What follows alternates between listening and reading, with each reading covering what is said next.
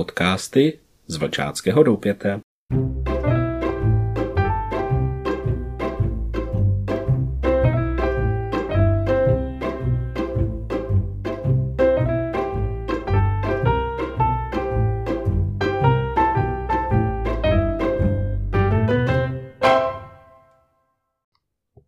Milí posluchači, vítejte u našeho dalšího podcastu.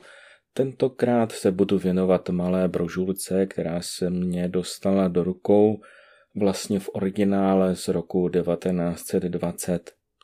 Je to text, který napsal Baden-Powell a brožura se jmenuje Cíl a úkol výchovy vlčat.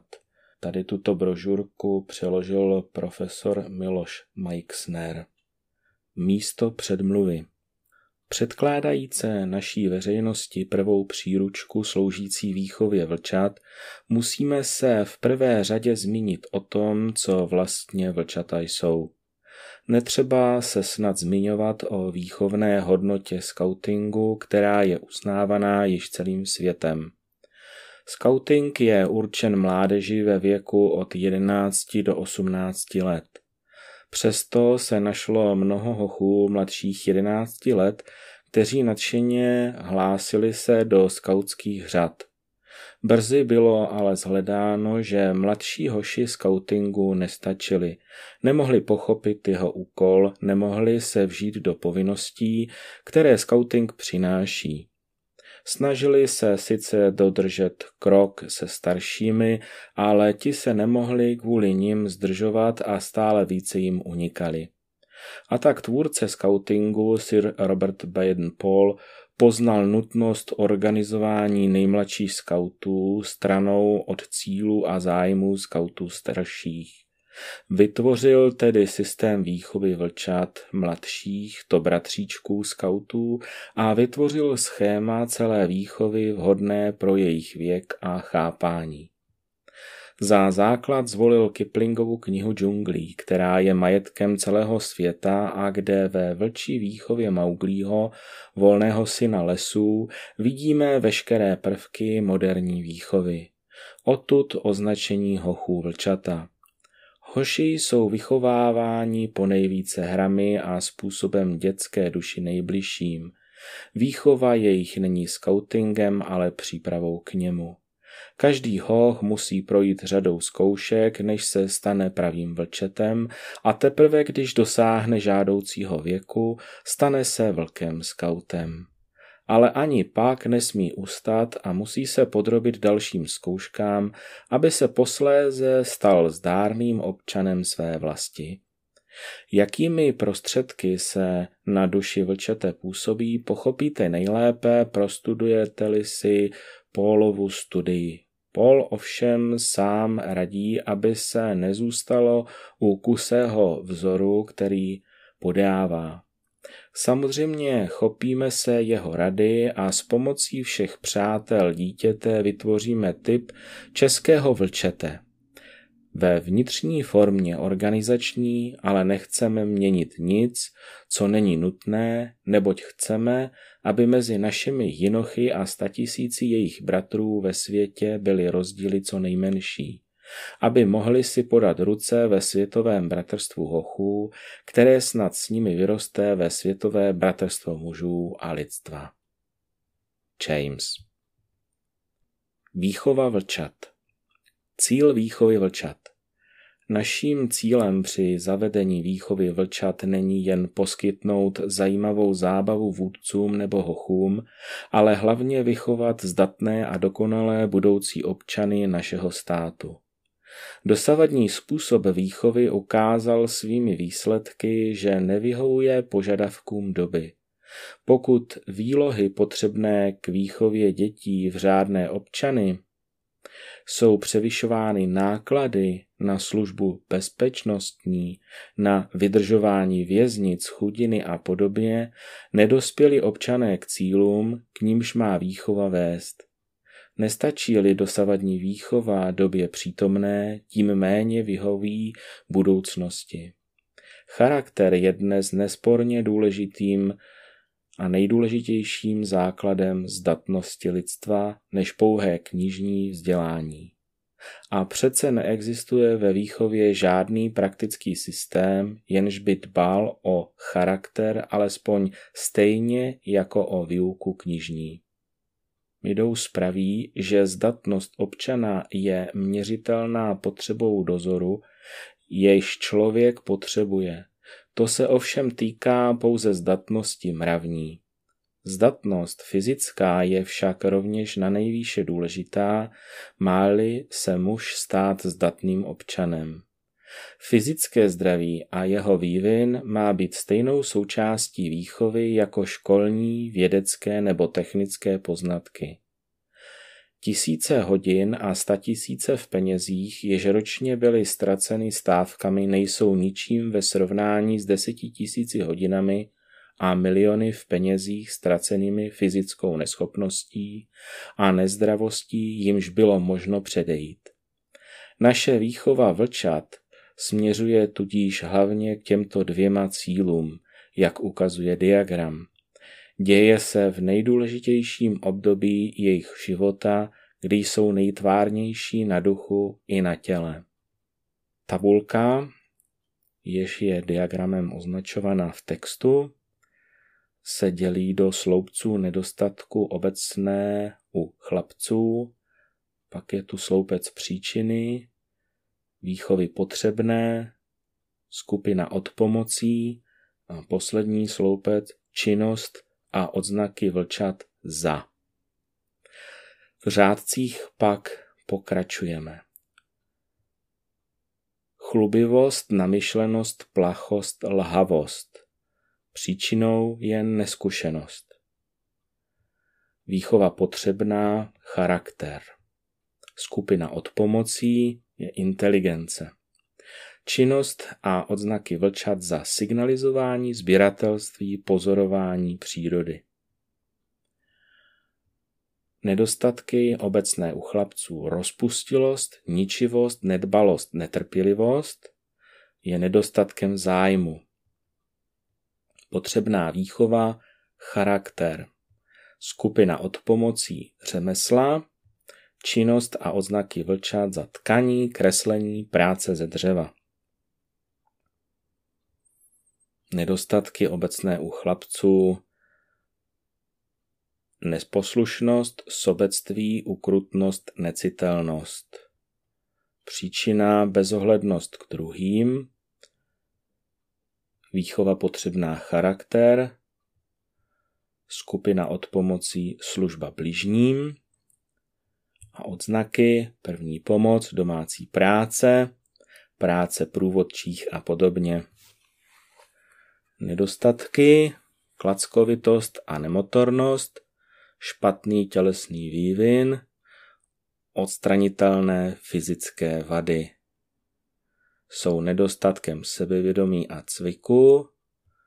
Výchova potřebná je fyzické zdraví. Skupina od pomocí je atletika a osobní hygiena. Odznaky získání plavání, atletika, hry v týmu, sebepěstění.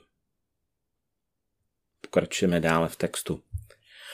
Je možné doufat, že výsledky výchovy, ke které byl zavčas položen takovýto základ, budou proto uspokojivější. Přitom předpokládáme, že ve věku dospělejším ve skautingu bude v ní pokračováno, takže když hoši dospějí do let rozumných, stane se pěstění charakteru a zdatnosti tělesné spíše zvykem většiny nežli předností jednotlivců.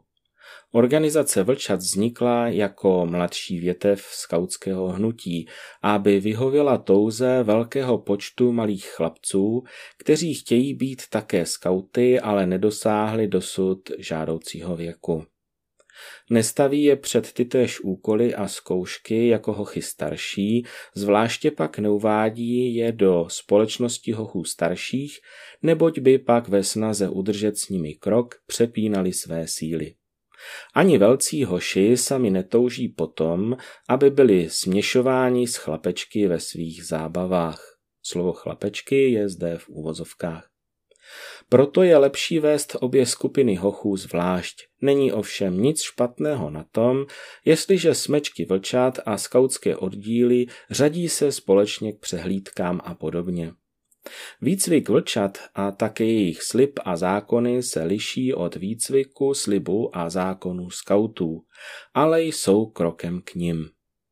Jistě by nebylo správné žádat od mladšího chlapce, aby se podvolil povinnostem a slibům, které nemůže ani pochopit, ani je splnit. Vůdcové vlčat mají ovšem vést hochy jednoduchým a praktickým způsobem a v dohodě s jejich rodiči.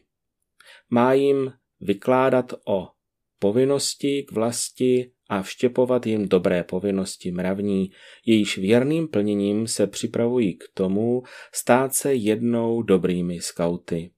Metoda. Naší metodou jest vychovávat spíše znitra, nežli poučovat zvenčí. Učit hrou a vést k činnostem, které poutají malého chlapce a zároveň jej vážně vychovávají mravně, duševně i fyzicky. Naším cílem není získat vědomosti přímo, ale spíše vzbudit touhu a schopnost získat je. Jinými slovy, vůdce má za úkol nadchnout hocha pro správný směr. Takovýmto způsobem snadno dosáhneme svého úkolu a vyvede smečku bystrých a schopných chlapců.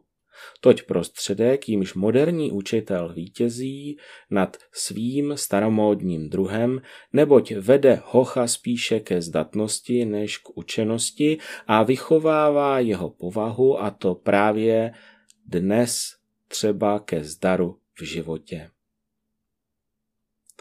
Zdatností přitom nerozumím prostou obratnost ve vydělávání peněz v uvozovkách, ale povšechnou inteligenci a schopnost žít svobodným, spokojeným a zdárným životem.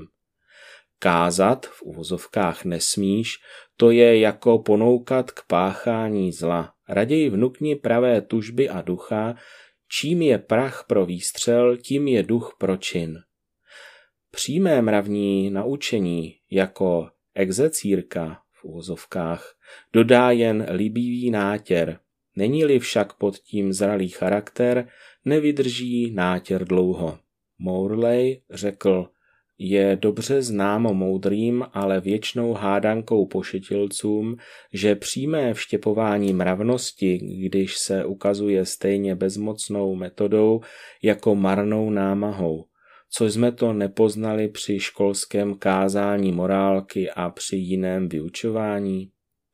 Moudrý starý Platón dal nám pravý směr pro výchovu, který teprve teď počíná být sledován. Když řekl, že v každém dítěti je vrozené dobro a úkolem výchovy je rozvinout tyto přirozené v uvozovkách pudy ke ctnosti, jejich vhodným uváděním do života. Ani zmínky o čtení, psaní a počtech jako o něčem důležitém, ale raději o zesilování přirozených pudů, tedy povahy jejich používání v praxi a ne pouhými předpisy. Průměrný hoch, je-li na světě cosi takového jako průměrný hoch, nechce sedět a trpně přijímat teoretické poučení. Chce být na nohou a skutečně provádět věci v praxi, a to je dobrá páka, na níž se má působit. Jestliže jen učitel ji pochopí jako nástroj, který má připraven k ruce. Vaším prvním krokem je tudíž studovat hocha samého, poznat jeho chuti a nechuti, jeho dobré i špatné vlastnosti, vlohy a nedostatky a řídit výcvik s ohledem na ně. Psychologie vůdce. Jsou dvě hlavní zásady zacházení s vlčaty. První je, že jediným člověkem, jenž může čekat skutečný zdar při výcviku vlčat, je ten, kdo dovede být jejich starším bratrem. Velící důstojník není k ničemu a školomet je odsouzen k nezdaru. Ač asi v žádném z těchto případů to oni sami neuznají a tím méně přiznají. Tento fakt je denně dokazován zdárnými výsledky našich vůdců a dodávám výslovně našich vůdkyň vlčat. Výrazem starší bratr myslím někoho, kdo dovede sestoupit ke svým hochům na úroveň kamaráda, sám se připojuje k jejich hrám a smíchu, získává tím jejich důvěru a staví se do téhož postavení, což je důležité pro veškeré učení. Hlavně tehdy, když je svým vlastním příkladem vede správným směrem, místo aby byl pouhým ukazatelem u cesty, který často příliš vysoko trčí nad jejich hlavy, takže ukazuje pouze cestu. Psychologie hocha. Druhým principem je pochopit, i když to vlastně je důležité na místě prvém, že chlapec od osmi do deseti let je psychologicky velmi rozdílný od chlapce ve věku je od jedenácti do patnácti let. To neznamená, že by změny přicházely naráz v desátém roce, ale že mladší chlapec žije mnohem rychleji na duchu i těle nežli starší a že přechod se děje obvykle asi v těchto letech. Psychologická období dvojtečka. šest až deset. Dramatické sklony a fantastické namlouvání sobě i jiným. osm až jedenáct sebeuplatňující individualismus a soupeřivost. jedenáct až patnáct ctění hrdinství a spolupracovnická loajalita. Je dokázáno, že chlapci ve věku vlčat mají tyto sklony: lhavost, sobeckost, krutost, bombastičnost a frázovitost, ale uznejme, že tyto vlastnosti nepocházejí ze zlomyslných úmyslů. Jsou spíše přirozeným důsledkem zvláštního stavu mysli v těchto letech. Je nutno pochopit, že oproti staršímu hochu, který ve věku skauta je plný nadšení pro hrdinství a touhy potom, aby vynikl v oddílu pod dobrým vůdcem a v soutěži s jinými oddíly, zvláště v rytířském prokazování služeb, mladší chlapec, který se právě vynořuje z kuklí dítěte, je více individualista, směřuje ve všech krocích více k sobě samému, zhledává se poprvé schopným něco konat, touží konat to sám, chce vyrábět věci a když se dopracuje jakéhokoliv výsledku, má sklon ukázat se. Vyšel právě z věku her a hraček a je dosud příliš v říši namlouvání sobě i jiným. Je plný touhy mít, ale ne dávat, získávat pro sebe a ne rozdávat. Je právě v nejtvárnějším období života, kdy chce být utvářen. A tak je mnoho zárodků zla, které počínají vyrážet ve výhonky a jsou náchylné zabočit špatným směrem. Lze je však velmi snadno uchopit a uvést na pravou cestu. Způsob, kterým by bylo možno nejlépe toto provést, zaměstnává mysl mnohých učitelů. Je zřejmé, že vůdce vlčat musí rychle rozpoznávat špatné ukazy, jakmile se objeví. Velmi obvyklou metodou některých rodičů, kteří zapomněli na své vlastní dětství, je potlačovat takové sklony i hned, jakmile je poznají, pokud jsou dost bystří. Ale protlačování je opravdu tou nejhorší věcí, které se lze dopustit. Je to jako odřezávání výhonků, které se tím jen rozvětvují v horší zrůdnosti a vede to k tomu, že hoch žije chytráčtěji, skrývá svoji sobeckost a dodává hezčího třpitu svému pokrytectví. Psychologie chlapce. Je možno ji rozdělit na tři období, jež obsahují přibližně tyto předměty. Opět je zde tabulka ve sloupci do osmi let dramatické, v sloupci osm až jedenáct let osobní soupeření, více než jedenáct let spolupráce. Ve sloupci do osmi let dramatické, počínající konstruktivnost, přesvědčování, pohádky a tak dál, výstřední, veselí. osm až jedenáct let sloupeček, osobní soupeření.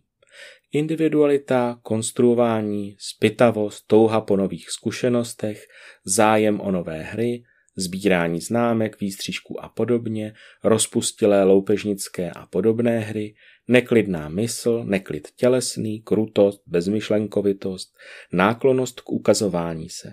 Příběhy o statečných činech. Poslední sloupec, více než jedenáct let, se nazývá spolupráce. Konstruování, vynalézavost, hry v družstevech, hry s pravidly, kázeň, nadšení pro hrdinství, romantičnost, dobrodružnost, činné ctnosti, citlivost, rodící se svědomí a podobně, sklon k patosu, smysl, smysl pro humor, sklon k citové náklonnosti. Malí hoši jsou náchylní k bombastičnosti a tudíž ke lhaní, bez jakéhokoliv skutečně zlého úmyslu, ale je dobře vyléčit tento zvyk hned v počátku, nežli se zvrátí v cosi horšího. K vyléčení lhavosti je nejlépe vytknete-li lež, aniž byste hochá proto plísnili, ale jen tím, když ukážete, že jste se jí nedali nachytat. Opovržení snad vyléčí některé hochy a posměch dojista vyléčí jiné. Když pak zkusí lhát opět, nejúčinnějším asi bude, ukážete-li prostě, že první lež není zapomenuta. Nesobeckosti nejlépe naučíte, vedete-li hochy prakticky k tomu, aby dávali věci jiným. Chlapec od přirozenosti nedovede zůstat deset minut klidný, tím méně hodiny, jak se žádá ve škole. Musíme mít na mysli, že trpí bolestmi vzrůstu na duši i na těle. Nejlepším lékem je změnit předmět. Pusťte jej ven, aby se proběhl, zazávodil si a podobně.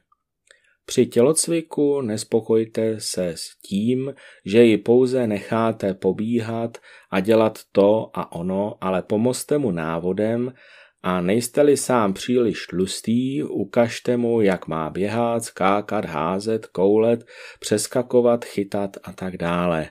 To je v skutku mnohem lepší pro duši i tělo, než jakýkoliv švédský či jiný soustavný tělocvik, neboť je to přímou průpravou ke hrám a tak dále a zároveň dobrým vyvíjením všech jeho ústrojí a svalů přirozeným způsobem.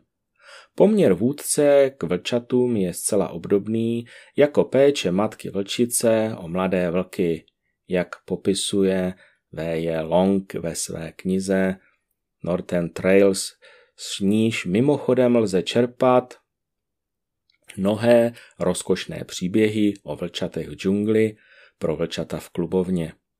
O matce vlčici Long píše: za jasných odpolední a za dlouhých letních soumraků vodila vlčata na krátké výpravy, aby lovila sama.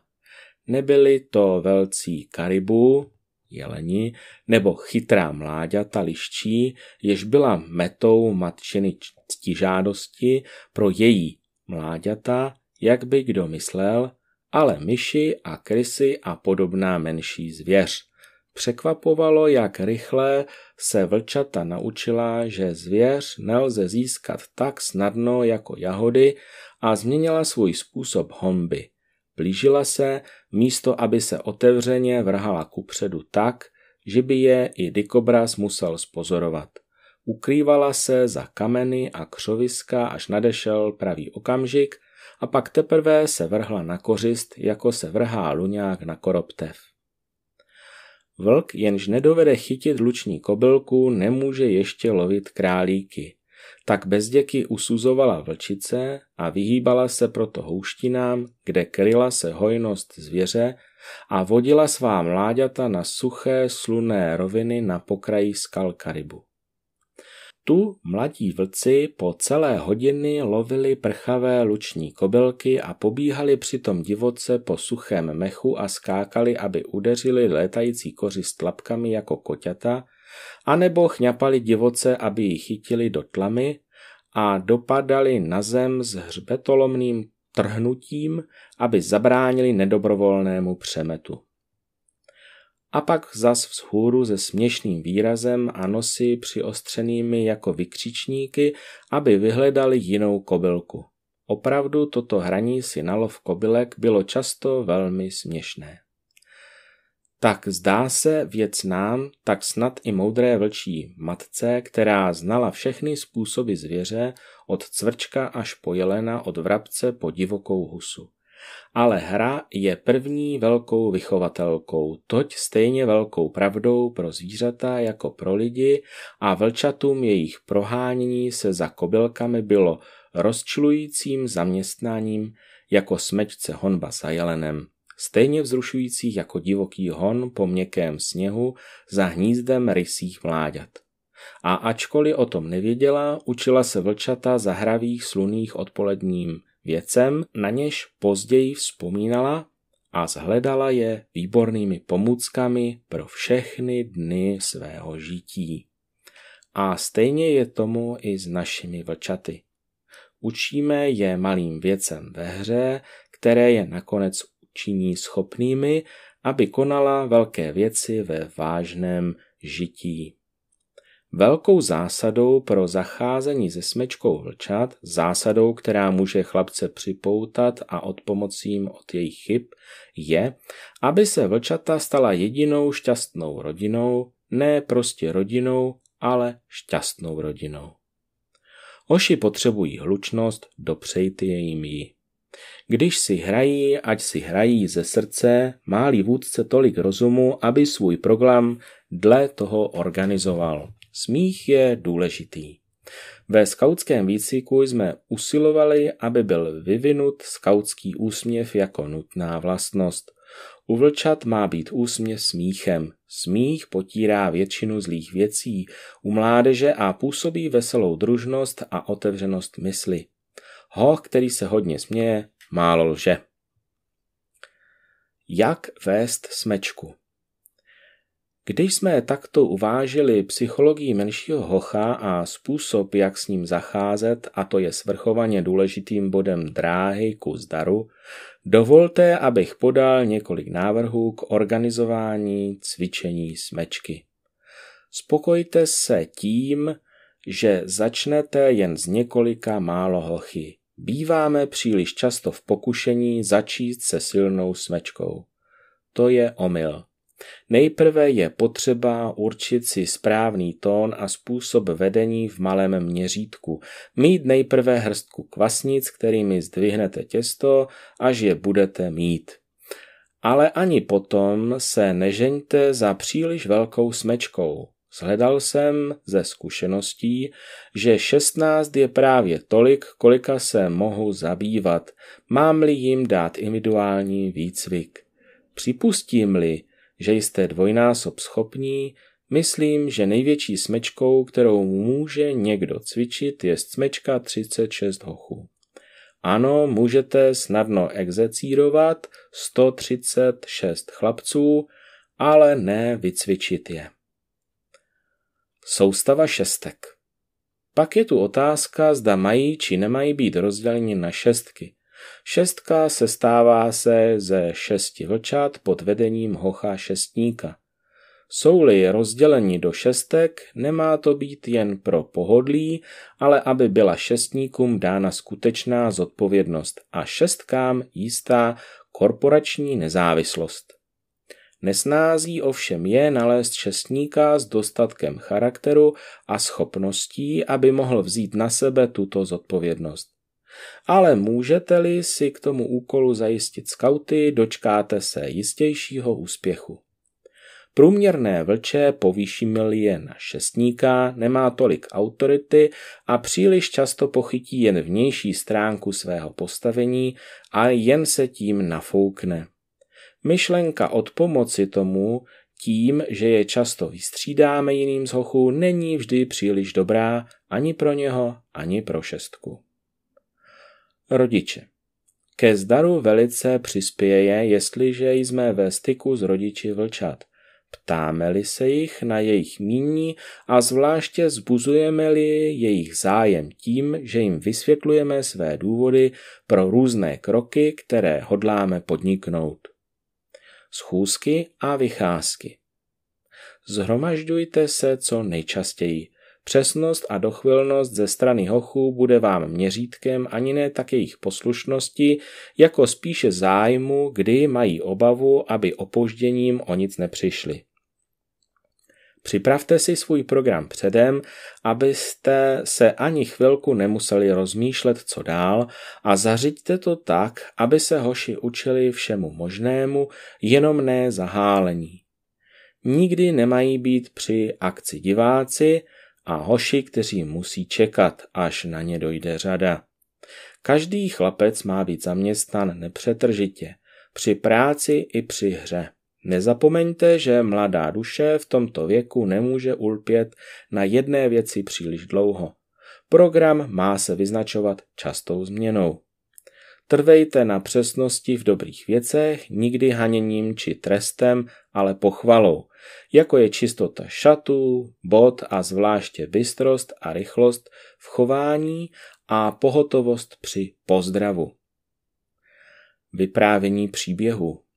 Vůdce vlčat má možnost vynutit si kdykoliv nejzaujatější pozornost vyprávěním příběhu a pomocí něho podat naučení, kterého chce vnuknout. Je to pozlátko pro pilulku, které nikdy nesklame. Je-li vypravěč jen trochu k něčemu.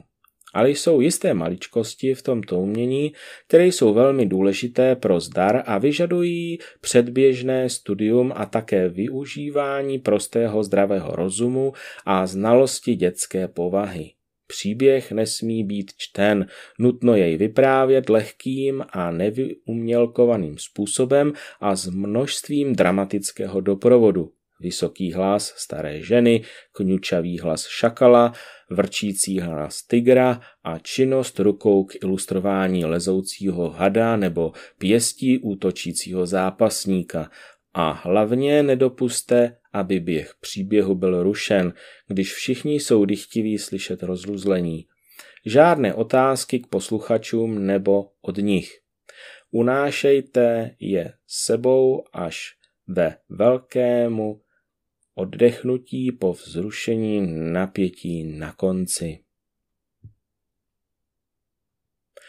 A hlavně nedopusťte, aby běh příběhu byl rušen, když všichni jsou dychtiví slyšet rozuzlení. Žádné otázky k posluchačům nebo od nich.